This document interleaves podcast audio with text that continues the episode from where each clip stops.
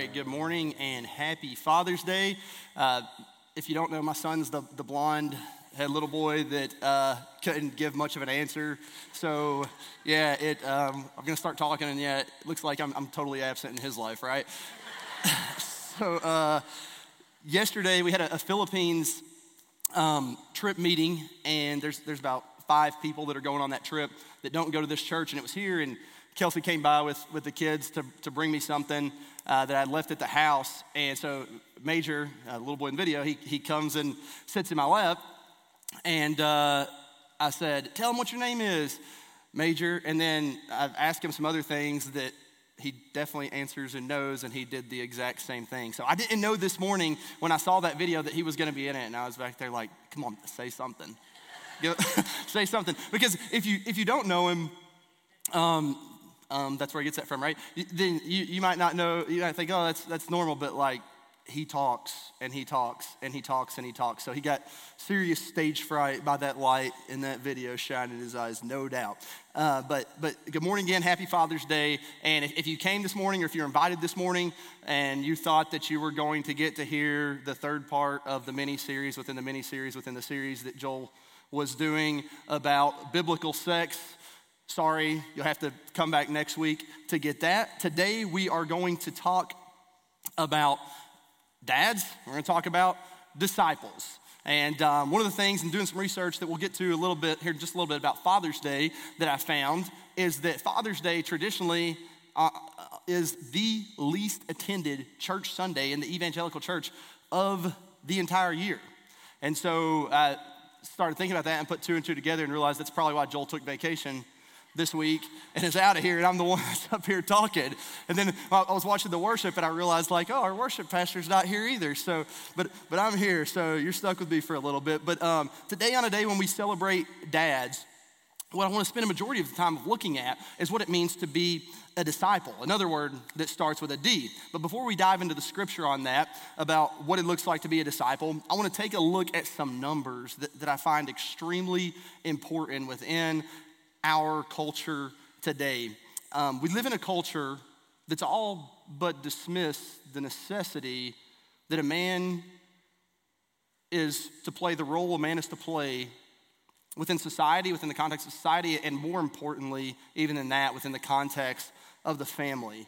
And I hope that as we get into some of the statistics, it shows you how important it is um, how important it is that, that, dads are involved and that dads um, are present. And then going on from there, how significant the role of dads is within the spiritual growth of young people. So in 1960 in the US, 9% of kids were growing up in single parent homes. And that's 21% now, and that's three times the rate of the rest of the world. If you look at the rest of the world, it's seven, um, it's 7% that are growing up in single parent homes. In the United States, it's 21%. 18.4 million kids are growing up without a dad at home, and 24.7 million without their birth father. So 30, that's 33% of all kids. So, how does this impact society? I'm going to share, share some numbers on this uh, uh, before we, we get into the bulk of, of the scripture that we're going to be looking at today. But um, I, I want to preface it by saying this. If you are a single mom in here, if you grew up in a single parent home, if you were raised by an aunt or a grandparent, if you are that right now, if you're being, being raised by just one person right now, you don't have to be a part of this number. Just because it's a statistic doesn't mean that you have to be part of the statistic, right? Raise your kids in the Lord. The Lord is faithful. But I do want us to look at these numbers, though, just to see how, just to see how significant they are. Here's some numbers what fathers, fatherlessness looks like in America. 90% of homeless and runaway kids are from fatherless homes. 63% of teen suicides are kids from fatherless homes. 85% of behavioral disorders are kids from fatherless homes. 71% of high school dropouts are kids from fatherless homes. For teenage girls, they're seven times more likely to become pregnant as a teenager in home without a dad. Teens are 20 times more likely to be incarcerated if they're um, coming from a home that does not have a dad at home. Kids are 11 times more likely to exhibit um, violent behavior from fatherless homes. Kids without dads are, are four times at greater risk of poverty. Um, they're more likely to abuse alcohol and drugs. They're two times um, at greater risk for infant mortality and two times more likely to suffer from obesity. So, when a dad is present, infant mortality emotional and behavioral problems, neglect and abuse, injury, obesity, poor school performance, teen pregnancy, incarceration, substance abuse, criminal activity, and suicide all decrease significantly. So we can lower crime rate, we can lower mental health issues, we can help the economy, we can lower suicide rates, and we can decrease homelessness by bringing back a family nucleus the way that God intended it to be. But we live in a culture that thinks that they have a better way than God's way, a better design for the family. And if you can look at the numbers, it's catastrophic. Because God created male, He created female, as Joel talked about, going through biblical sex, to have children to populate the earth, and for those children then to learn how to have relationship with Jesus, to walk with Jesus, uh, to talk with Jesus. And um, He established that family, and He established roles in that family. And, and, one of the stats that I want us to go back to, that I want us to pay attention to, that, that's surprising to me, and I still even saying it, I'm, I'm a little bit surprised by it, that shows how important a role is of a male and a female in a home, and, and specifically on Father's Day, looking at the role of a dad right here, is the one that it, kids are 20 times more likely to be incarcerated if they don't have a dad growing up in a house w- without a dad. Now, the thing that's crazy about that stat is the number is the same if it's just a dad raising the kid. So a kid being raised by just a dad is still 20 times less likely to be incarcerated. Now, am I saying that we don't need moms? Moms are insignificant. Absolutely not. I think that Kelsey's role, the stuff that she does on a day to day basis, is way harder than anything that I do as a dad. I look at that and uh, it's just like I'm, I'm blown away at how much she's doing for our kids. She is absolutely needed. The dad's also absolutely needed. There are roles that are important that God has established. So, those are a few numbers um, about fatherlessness in the home on a larger scale here in the US. But I said we'd look at like the spiritual impact and the impact of, of kids being in church because we live in a culture that ignores these truths as well. And as I started out saying, Father's Day traditionally is the least attended Sunday of the year in a church. Mother's Day, on the other hand, is the second most attended Sunday in a church behind Easter. Well, why is that? I think you, you could say, well, Father's Day's in the summer, a lot of people are on vacation, they're traveling and stuff like that. And, and I believe that, that that does play a role and there's an impact there. But I also believe that there is, um, I also believe that there's this expectation or there's this thought that the way to honor mom is to go to church with her, to spend time as a family. That's how you're going to honor your mom. And that the way to honor dad is to let him do his thing. For him to fish, for him to play golf, we're going to do something else. We're going to do something dad wants to do on this day. And there's a serious disconnect there. Now, being a Christian, it's not all about church attendance, of course, but, but as Christians, should we go to church? Absolutely. We're part of the body, we're part um, of the church. We are the church, a new family that we've been purchased into been bought with the blood of Christ, and we're to live out the roles that we have in the body. And within a church setting, we receive growth, encouragement, instruction, exhortation. We experience Christian fellowship, corporate worship, and praise. And statistics show that while moms have an impact on their kids being in church when they get older, the impact of the dads is even far more significant. So I want us to see this. Here's the impact of kids later in life when mothers and fathers attend church regularly or irregularly, like they're maybe they're going once a month, every once in a while. If a father goes regularly, regardless of what the mother does, between two thirds and three fourths of those kids will also be in church when they're adults. If the father attends irregularly, every once in a while, between one half and two thirds of those kids will be in church as adults, regularly as adults. If the mother does not go to church but the father does regularly. That's a minimum two thirds that we said, right? That will be in church when, when they're adults. If it's reversed the other way around and it's the mom that goes regularly, but the dad is not going to church with them, that flips on its head, and it's two thirds who are not in church when they are adults. So, what about involvement past just attending a Sunday service? When both parents attend Sunday school, a Bible study, they're involved more in the church throughout the week. 72% of their children will also be that um, as adults. When the, when the father attends a Sunday school, a Bible study, they're doing more. 55% of the children will also do the same as adults. When it's the mother that attends Sunday school, and um, the father's not involved in that, or a Bible study or something like that, a small group, 15% of the children will attend as adults. And when neither parent attends, 6% of the children will attend as adults. Another survey, and this is the number that I, I, think is the craziest. Now, maybe when you met your wife, you were saved, she was saved. I don't know if this statistic really applies, but if you have kids and no one's saved and someone gets saved in the home, listen to these stats. If a child is the first person in a household to be saved, there's a 3.5% probability that everyone else in that household will be saved. If a mom is the first in the household to be saved, there is a 17% probability that the rest of the household will follow and everyone in the house will be saved. If the dad is the first in a home to be saved, there's a 93% probability that everyone else in that home will be saved. Now, I, I was blessed as a, a, kid to have a dad that if I got up early enough, I saw he was uh, reading his Bible. He had me at Sunday school, he had me at church. And this is becoming more and more rare. And so, what happens is then mom has to assume that role of being spiritual leader in the home. And like I said at the beginning, if you're a woman and you've had to assume that role, God can absolutely use you in that. You don't have to become part of the statistic. My first year doing youth ministry, we had a girl who was unbelievably faithful, and to my knowledge, she still is, um, to the Lord. And her dad was an atheist, and her mom never went to church. She wasn't part of the statistic. But for us as parents, though, we need to take the words that God has given us seriously. We're going to look at them today. I want us to look just, just real quick at, at what he says to Moses, that Moses wrote down in Deuteronomy 6, 6, and 7, and then apply that to our lives and how we raise our kids. It says, These words I command you today shall be on your heart. You shall teach them diligently to your children, and shall talk of them when you sit in your house, and when you walk by the way, and when you lie down, and when you rise. Look, our kids are bombarded with lies everywhere, bombarded with lies. The average school age boy spends 30 minutes, 30 minutes talking to a dad or a father figure in his life throughout the course of a seven day week.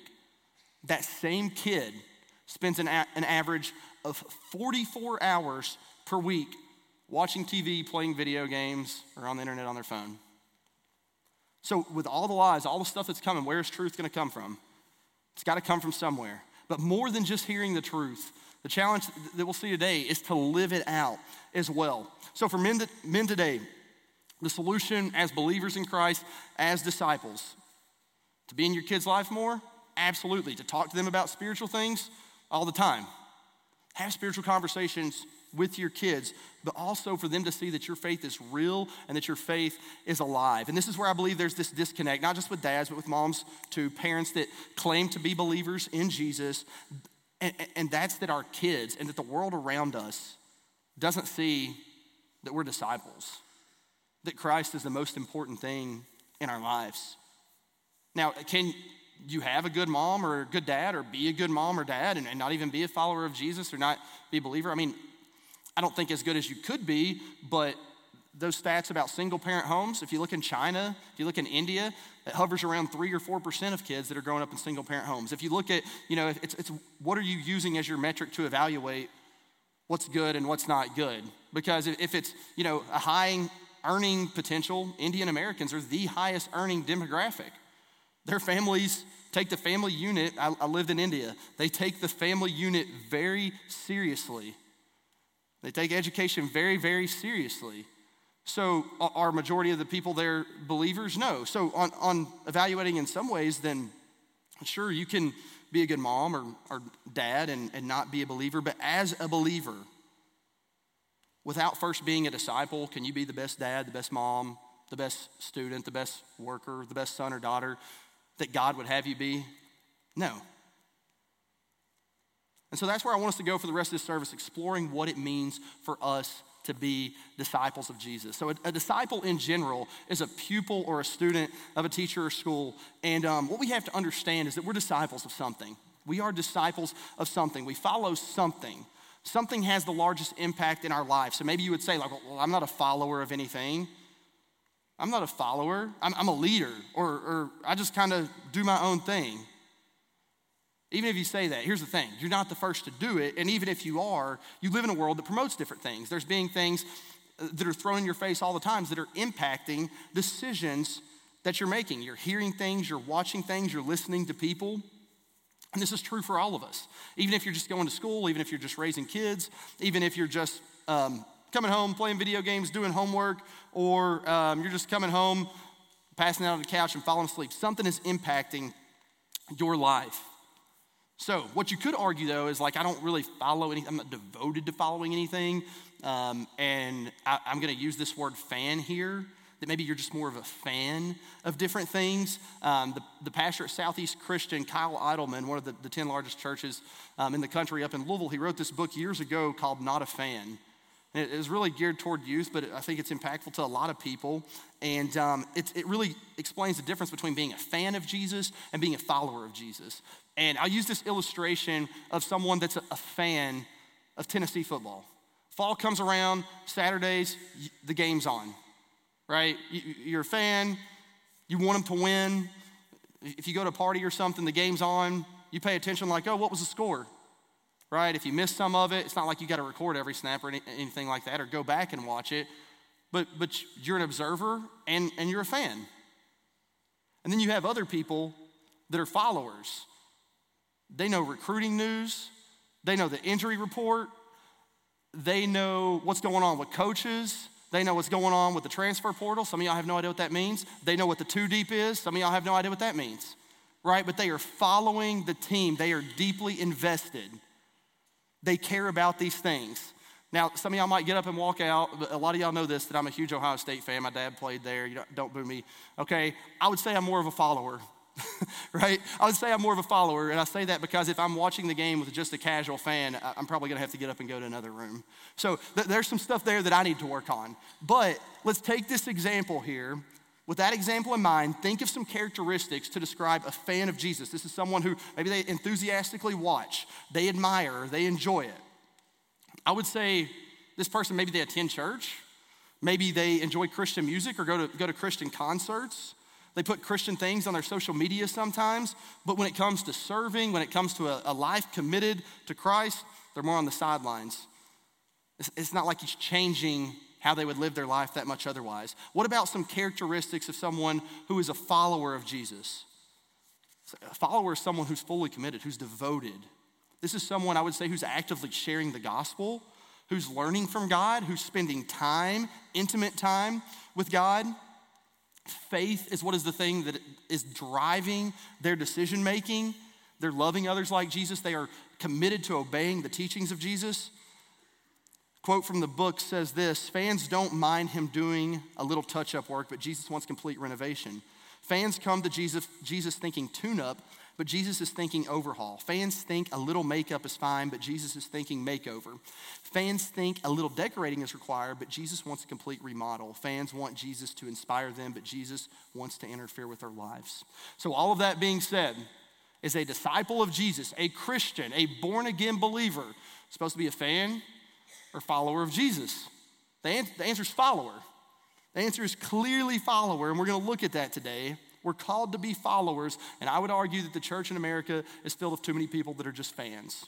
They're casual observers and too few followers. So, what is a disciple of Jesus? We've looked at this a little bit because we looked at what a disciple is, so we're not going to spend a lot of time here. But a disciple of Jesus is a pupil or a follower of Jesus. It's someone who learns from Jesus and his teachings and then puts that into practice in their lives. David Guzik says disciples are followers of Jesus. They have turned from their sin and trusted in Jesus as their Savior. They have died to themselves and surrendered their lives to Him as Lord.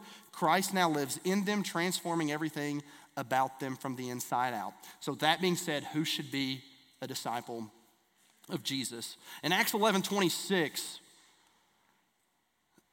it says that when he had found him, he brought him to Antioch. For a whole year, they met with the church and taught a great many people. And in Antioch, the disciples were first called Christians. It wasn't like they were Christians and then there were a select few Christians that were doing the Christian thing really well, and they gave them the name disciples. No, it was disciples, the ones who were following Jesus, that were first called Christians. Because Christian is, is little Christ. They're, they're following after Christ, doing the things that Christ was doing. It was disciples, not just like the original 12 minus Judas. It was disciples, those who were born again believers who were following Christ, and they were given the name Christians. And you know, a lot, of people in, in, our country, they would, especially in the South, right, they'd be fine, maybe not as much so as 20 years ago when I was growing up, but they would be fine checking Christian box on a survey, right? If that's something that, or a demographic thing that they have to select something, they're fine checking that Christian. If you ask a lot of people, would you consider yourself a disciple of Jesus? That's gonna be a lot harder question. Am I a disciple of Jesus? I don't know why, because that becomes more intimate. You start thinking about the things you do in your life. Am I following a person? Am I following this person, the God man? Am I following him? Does he impact my life like that? Am I a disciple of Jesus? And, that's a harder question than just to check Christian on a box. But if you're a new creation in Christ, you're to be a disciple. 2 Corinthians 5:17 says, if anyone is in Christ, he's a new creation. The old is past, behold, the new has come. So, disciples are new creations who now follow Jesus rather than the world, rather than their own old flesh. And Jesus calls disciples to go with him throughout the gospel accounts. And there's two words that he uses to call someone over and over and over. We see it 22 times in the gospel accounts, and the words are follow me. 22 times. I'm going to read you one from each of the gospel accounts. In Matthew 4:19, he said to them, Follow me, I'll make you fishers of men. In Mark 2:14, as he passed by, he saw Levi, the son of Alphaeus, sitting at a tax booth, and he said to him, Follow me. And he rose and followed him. In Luke 18 22, when Jesus heard this, he said to him, One thing you still lack sell all that you have and distribute to the poor, and you will have treasure in heaven, and come follow me. In John 10 27, Jesus says, My sheep hear my voice, and I know them, and they follow me. His message is to follow me. And then we see the message of John the Baptist, the message of Jesus is to repent and believe because there's a new kingdom here. There's a new kingdom. You're turning from your old life. You're part of this kingdom. Mark 1:15. The time is fulfilled, the kingdom of God is at hand. Repent and believe the gospel. So the call to follow Jesus is a call to turn from our old life, trusting in Christ, following after him. And maybe you think, well, that's just how Jesus called people. That's just how it was called, and then he was crucified, and, and now it's different. You can be a Christian, not a disciple. But throughout the New Testament, when people believe, we see that they become disciples. In Acts 14 21, it says, When they had preached the gospel to that city and had made many disciples, they returned to Lystra and Iconium and to Antioch. So when they preach the gospel and the people believe, what are they making? Not just converts, but disciples. And this is because, as I tell our students all the time, an encounter with Jesus has to change everything about you. Why is that? You're telling me that you truly believe that there was a man that walked the earth, that made God claims, that got him crucified. He was hung on a tree. He, he told them it was going to happen. And then he was buried. And then he rose up, proving that he was who he said he was. And you say that you believe that. And then your life continues to look the same. I don't see how that's possible. Romans 6 6 says, We know that our old self was crucified with him in order that the body of sin might be brought to nothing, so that we would no longer be enslaved to sin. So, all believers are to be disciples. What should we do? What should disciples of Jesus do? One is we should make disciples. Matthew 28 19 and 20 says, Go therefore and make disciples of all nations, baptizing them in the name of the Father and the Son and the Holy Spirit, teaching them to observe all that I've commanded you. And behold, I'm with you always to the end of the age. They're to make disciples, not just converts. The converts were going to be disciples. Number two, we're to be ambassadors for Christ. We have a new job, we have a task that's been given to us. In 2 Corinthians 5 18 through 21, it says, All this is from God, who through Christ reconciled us to himself and gave us the ministry of reconciliation. That is, in Christ, God was reconciling the world to himself, not counting their trespasses against them, and entrusting to us the message of reconciliation. Who is us here? It's believers, all right? When he says giving us a ministry, that means service. It's not like the minister, it is service. It's the service of believers to tell people to be reconciled to Christ. Verse 20, therefore, we are ambassadors for Christ, God making his appeal through us. We implore you on behalf of Christ, be reconciled to God. For our sake, he made him to be sin who knew no sin, so that we might become the righteousness of God. Number three, disciples love one another. John 13, 35 says, By this all people will know that you are my disciples if you have love for one another. More on that just a second. John 8, 31, disciples are to be are to follow Jesus' teachings. John 8 31. So Jesus said to the Jews who had believed him, If you abide in my word, you are truly my disciples. So disciples make followers of Jesus. They teach them what Jesus has taught. They love others well, they share truth, they help other people grow in their faith. What is it not? Sometimes we, we, we conflate this with like, this is some call that we're going to be super nice. We are the most super duper nice people, right? And as a believer, you should have this joy that comes from your life. You should be nice people. But that doesn't mean sitting on the sidelines. That doesn't mean not sharing your faith. That doesn't mean speaking truth because if we do all those things, it's not loving.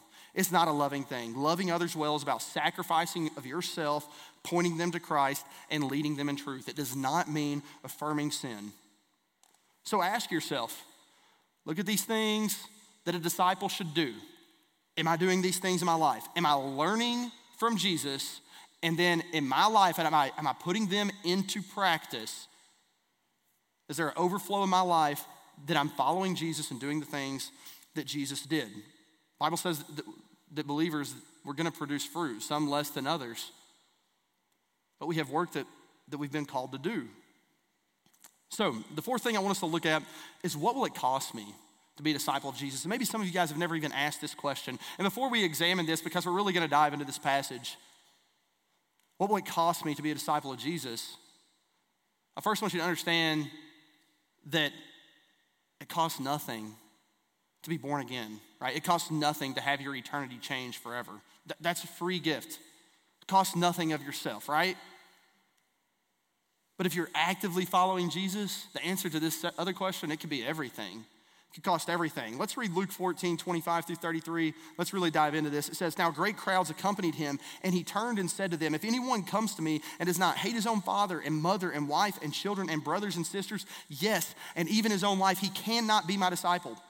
Whoever does not bear his own cross and come after me cannot be my disciple. For which of you, desiring to build a tower, does not first sit down and count the cost, whether he has enough to complete it?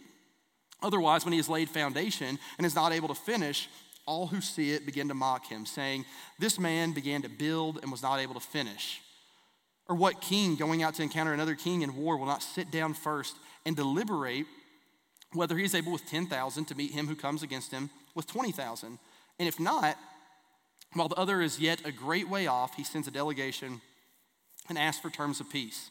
So therefore, any one of you who does not renounce all that he has cannot be my disciple. This passage in Luke 14 occurs at a time when Jesus is on this journey to Jerusalem. Luke 9 to, to 19, I believe, Jesus is on this journey to Jerusalem. People have seen him that are following him, have seen him do miracles. All right, they've seen him make blind people see, make lame walk. They're starting to believe, okay, this, this might be the time. This is the Messiah.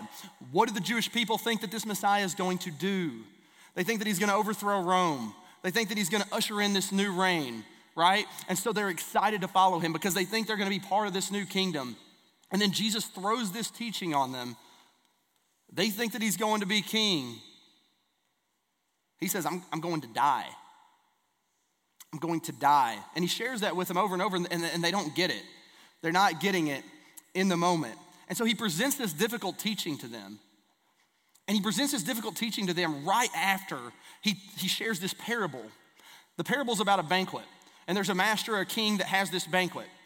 And it's a picture of salvation because he's sending out this invitation, inviting people into this banquet. And as soon as people hear the invitation, they start making excuses of why they can't come to the banquet.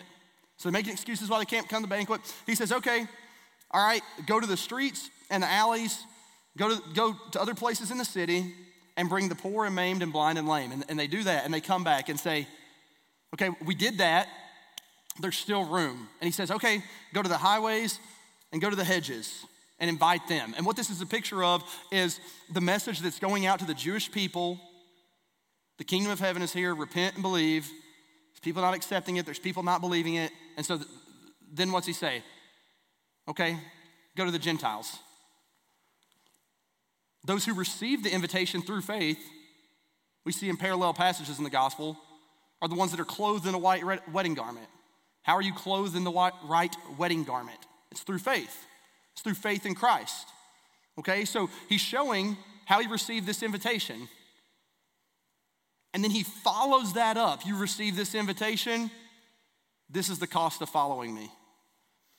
This is the cost of following me. Jesus is saying there's more than just receiving the invitation. You've received the invitation, now you're to follow. It's not the following part that saves, but those who have truly trusted in Christ will truly follow. Maybe you've heard this illustration of someone um, that, that has a parachute on and they're gonna go skydiving, they're gonna jump out of this plane, and they get close to the edge and they've done the research and stuff and they know that it's rare, that this parachute's not gonna save them. They believe the parachute's gonna save them, they believe it here in their head, but they freak out and back off. I can't do it, I can't do it. They've got the head knowledge. They believe. They've done the research. But they don't trust enough to jump, right? So Jesus gives some tough teaching here about following him. It starts by saying if we don't hate our families, our own life, we can't follow him. Now, he's using hyperbole here, and he's showing how all other relationships we have must take lower priority than our relationship to Jesus. In Matthew 10 37, Jesus says, Whoever loves father or mother more than me is not worthy of me. Whoever loves son or daughter more than me is not worthy of me. So if we look at this passage about hating your mom, your dad, your son, your daughter in Luke chapter 14, I want us to understand, first of all, that this is a reality for people all over the world, for Jewish people, for Muslim people, for Hindu people. There's many of them that when they come to Christ, it is a decision that I'm choosing Jesus over ever having any relationship with anyone in my family ever again, unless that person comes to Christ. Now, I would imagine for most of you, your decision to follow Jesus was not that drastic when it came to what it meant for, for you and your family. But what about for us? Maybe you're in a relationship with somebody that's causing you to sin, or maybe you have a family member that's pulling you away from church, from your spiritual growth, do you love Jesus more?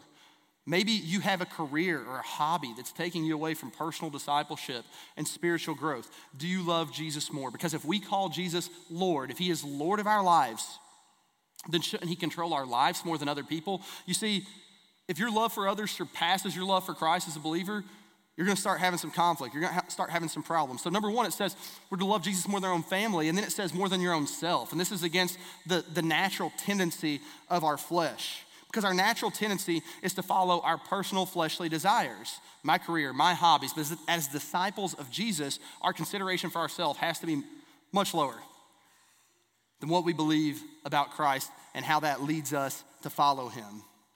Now, I'll say this that, that all of this is only possible, right, with, with the power of the Holy Spirit that's at work within us. Because the, the little boy that was on the video, in, in my flesh, it's impossible for me to love God more than I love Him. But with the power of the Spirit at work in me, it's possible. And so, what's that mean? Because our flesh, we, we want to love our kids so much and stuff. What it means is a lot of times we desire so much for our kids in life that we, we don't take a step back and say, okay, is this what God desires for them? Or is this just the cultural norm? Are these the expectations of society?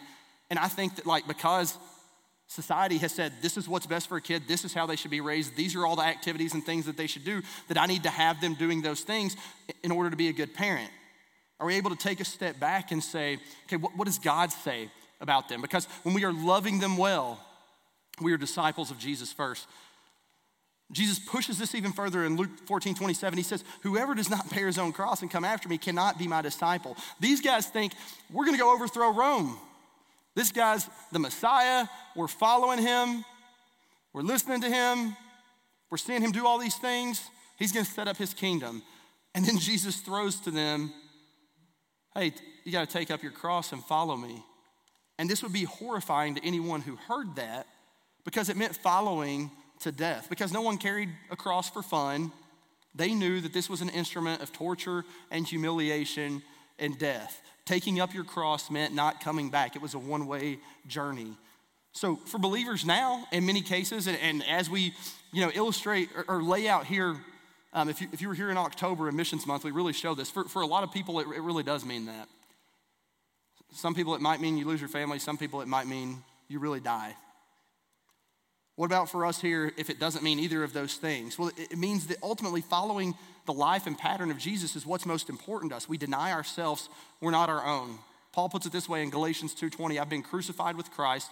It's no longer I who live, but Christ who lives in me. The life I now live in the flesh, I live by faith in the Son of God who loved me and gave himself for me.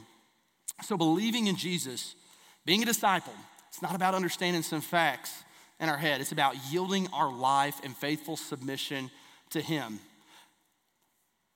He says, count the cost, and then he, he gives two illustrations in verses 28 through 32. The first one's about a tower, a home, this building, and starting to build it, and then you, you don't have enough to finish it. Before I, I, uh, Kelsey and I lived as missionaries overseas, and before I was in ministry, I was a commercial loan officer. And um, very rarely, or not very rarely, never was there a time that someone came back and said, like, oh, we were way, actually way under budget. You know, what we gave you, we, we don't really need that much that we asked for in the loan. It's always, hey, we, they decided they wanted to do this, company decided they want to do that, and it's more money that you need, right? Jesus says, count the cost. Count the cost. It's, it's the same with war. How many times have we just gotten into a war? It was like, all right, yeah, we'll get in this war, and then it, it goes way faster than we expected that it was going to go. It costs way less than what we thought it would. That doesn't happen, right? It's a decade later, trillions of dollars, thousands of lives. Rarely is it less costly than what we expected. A smart general, smart leader is, is going to count the cost when implementing a strategy. Same with a smart builder. In the same way, Jesus is showing us that when we say yes to the Christian life, we need to understand the commitment to Christ that we are making. That's why he says in verse 33 So therefore, any one of you who does not renounce all that he has cannot be my disciple. The idea here is saying goodbye to our old way of life, the things that consumed us, and surrendering ourselves to Christ and trusting our entire lives to him. Let me be clear though, what this is not saying is that you have to clean up your life before you can come to Jesus. That's like washing before you take a bath, right? So at the same time, though, we shouldn't have the impression, and we shouldn't give others the impression when we are sharing the gospel that the gospel is a fix for their temporary lives and it's gonna make everything perfect right now. We should not give them the impression that coming to Christ, being a free gift, does not mean that once they receive Jesus, that He's not gonna wanna change something about them because true life change is a product of true faith. The essence of being a disciple of Christ is total commitment to Jesus, and this means holding on to material things, to things of the world, very loosely. And so, all who were listening then, and all of us who are listening today, we need to count the cost of being disciples of Jesus. But those who choose to reject Christ, they should also count the cost in doing so. Being a disciple can be costly, but we'll see here in a second that it's worth it and opposing Jesus is far more costly. So, I alluded to this question earlier, but can I be a Christian without being a disciple of Jesus? Because there are people, you know, they, they want to go to heaven, but they don't want to follow Jesus now. Right? I want to go to heaven, don't want to follow Jesus now. I don't want my life disturbed. But the problem with that is God has saved you with a purpose in mind. There are works that He has planned for you. There are things that you are supposed to be walking in. You have a role in his kingdom. You are born into a new family. The church is a new family that you were born into. And it's an eternal one. Colossians 1:13 says he has delivered us from the domain of darkness and transferred us to the kingdom of his beloved son. So we're part of this new kingdom. We're pulled out of darkness and we're set in light with this new mission to live for Christ, following the footsteps of Jesus who sacrificed and gave everything for us. When the disciples were arguing about who is the greatest in the kingdom of heaven, in Mark 10, 44 and 45, Jesus says, Whoever would be first among you must be a slave of all. For even the Son of Man came not to be served, but to serve and to give his life as a ransom for many. So we're servants of Christ. We're part of this new kingdom, and we're supposed to be building this kingdom. A glimpse at the kingdom we see in Revelation 7 9, a beautiful picture. It says, After this I looked, and behold, a great multitude that no one could number from every nation, from all tribes and peoples and languages, standing before the throne and before the Lamb, clothed in white robes with palm branches in their hands. It's a picture of heaven. It starts, going back to what we started with, in the home. From your home to the nations. Is it worth it? Is being a disciple of Jesus worth it? I don't think anybody that actually has been a disciple of Jesus would ever say, no, it's not. I want to look at two specifically, two of the most popular we have, apostles we have in the New Testament, Peter and Paul, and see what they said about it. 1 Peter 1 3 and 3 through 9, Peter's writing to a church that's churches that are facing severe persecution. He says, Blessed be the God and Father of our Lord Jesus Christ. According to his great mercy, he has caused us to be born again to a living hope through resur- the resurrection of Jesus Christ from the dead, to an inheritance that is imperishable, undefiled, and unfading, kept in heaven for you, who by God's power are being guarded through faith for a salvation ready to be revealed in the last time. In this you rejoice Though now, for a little while, if necessary, you have been grieved by various trials, so that the tested genuineness of your faith, more precious than gold that perishes, though it is tested by fire, may be found to result in praise and glory and honor at the revelation of Jesus Christ. Though you have not seen him, you love him. Though you do not now see him, you believe in him and rejoice with joy that is inexpressible and filled with glory, obtaining the outcome of your faith, the salvation of your souls. So he's saying, You're going through tough stuff now. It's hard. I know it doesn't make sense now, but you have joy. You have an inexpressible joy. And is it worth it? Yes. What's the outcome of this? The salvation of your souls.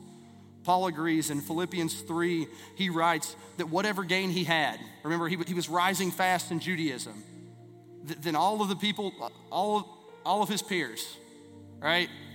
He, he, he's climbing that ladder People like him. He is well off. People are looking to him. Whatever gain I had, I counted as loss for, this, for the sake of Christ. Indeed, I count everything as loss because of the surpassing worth of knowing Christ Jesus, my Lord. For his sake, I've suffered the loss of all things, and I count them as rubbish in order that I may gain Christ. He says in Romans 8 18, I consider the sufferings of this present time are not worthy to comparing with the glory that is to be revealed in us. One of my favorite missionaries to read about, his name's C.T. Studd. He said this If Jesus Christ be God and died for me, then no sacrifice can be too great for me to make for him. As, as, as we get ready to close here today, I want us to understand that if we've received Jesus into our lives, the calling is to follow him. We're his disciples. Our commitment to Christ must take precedence over every other thing in our lives. And Jesus, to make that abundantly clear, uses our family and our own lives to describe it the commitment to Him. So, certainly, it must take precedence over a career, over hobbies, over something else. Henry Drummond said, Entrance into the kingdom is free, the annual subscription is everything. Now, I don't want you to get the wrong idea that this annual subscription means that there's certain things that you have to do to remain in the kingdom, because that's not true. That, that grace that you receive can't be taken from you. But when we follow Jesus, can be costly. I want to thank dads and moms who are here today who are seeking to live this message out because we have an important call, right? The most important call we can have, I've heard it's a parent. I, uh, maybe we put that second. The most important call is to be a disciple of Christ and to make Jesus known. Being a disciple is the, the highest calling one can have. The best dad, the best mom, are going to be disciples. But we also have a very important calling if you're a parent in here today, as parents. If you're a dad in here, as a dad. We have an important calling to raise our kids to know the truth, that they would live by the truth. But the enemy knows that, right? The enemy sees that. Satan sees that, and he wants to attack that. And the filth that consumes this world around us, until Christ sets up his rule and reign, it's not going away. Satan's looking for an opportunity for attack the family. And if that means using government, using corporations, using people close to you, he's going to find a way to try to attack there. So, how do we counter this attack and live how God intended us to live? Well, as disciples of Jesus, it starts, as I said, in the home, in our own homes, drawing a line in the sand my family is going to serve the Lord. My family is going to follow the Lord. My kids are going to see that Christ is the most important thing in my life. That we don't just claim Christianity, but that we live it out for all people to see, for our kids to see. And men here today, my challenge for you is to be spiritual leaders in your home, to be spiritual leaders.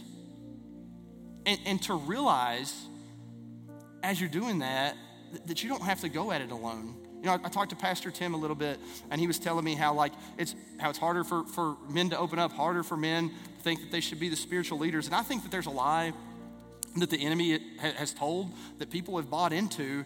Um, that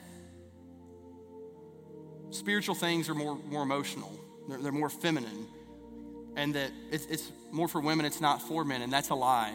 And that's a lie that's that cost us drastically. So, we have places for you to serve. We have places for you to get plugged in. Ben's done an amazing job with the men's ministry here. I would encourage you to find a way to get involved with that. We have small groups that you can get involved in. We have men who are, who are downtown serving the homeless on Mondays, every single Monday. As we close today, what I want to do is, as Joel does, invite everyone the, that needs to come and pray to pray. I'll be down here in the front. Um, but also just invite men. I want to invite men to come down and to pray with your families, to pray for your families, to pray for your kids, to pray for your grandkids, and to pray for, for other families in this church. And then finally, maybe the discipleship just can't be real in your life because you've never first received that, that grace gift. But you guys just bow your heads for me this morning. If you haven't taken that first step in surrendering your life to Christ, and maybe you realize that, you realize that, like, I've, I've just played church. I want you to hear the gospel this morning.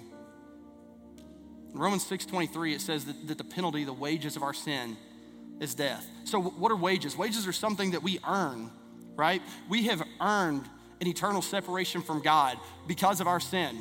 We have fallen short of His glory. But there's a free gift. That free gift is eternal life through Jesus, through what He's done. Through trusting in Him. In John 1:12, it says, Those who receive Him, who believe in His name, He gave the right to become children of God. What's it mean to receive Him? As we place our faith in what Christ has done.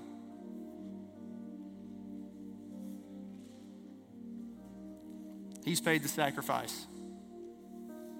He's paid the sin debt that we owe. To turn from our sin and trust in Him and follow Him and start this journey, this life of discipleship.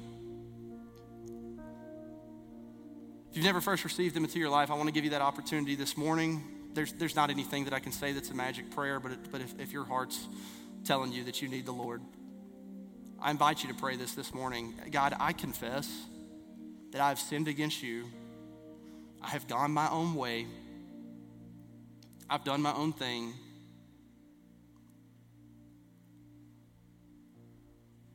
And I believe that if I were to die today, I would spend eternity separated from you. And so that's why right now I receive you, Jesus, into my life. I trust, Lord, that you died for my sins. I trust that you rose again from the dead. I believe that. I believe you did that for me. Today I repent, I turn from my sin, and I want to follow you. Give me your spirit, make me a new person, change me from the inside out. I receive you as Savior, and I commit to follow you as Lord of my life. For others in here, maybe you feel like you, you haven't been the parent that you need to be because you haven't been the disciple that you need to be. Maybe you're not a parent, but you realize that, that I have not been a disciple. I claim Christianity. I would not say I'm a disciple of Jesus. You believe you've received him. I just want to encourage you today.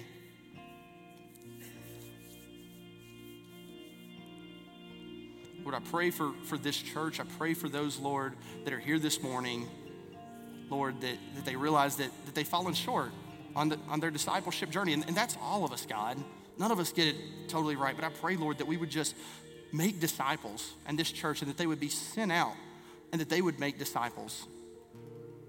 I pray that it would start in the home and that you would just allow us to see that fruit as you have, Lord, time and time again here in this church, and that we would see it throughout the world, God, and that you would use people here for that. We thank you, God, for all that you do. We thank you for the opportunity of being here this morning. I thank you for all the dads once again. We love you. We give you praise. It's in Jesus' name. Amen. We hope that God spoke to you through this message. If you enjoyed the message, be sure to subscribe to our weekly podcast and visit our website at sturkey.church to find all the latest information and upcoming events. Be sure to join us again next week. Until then, may God bless you.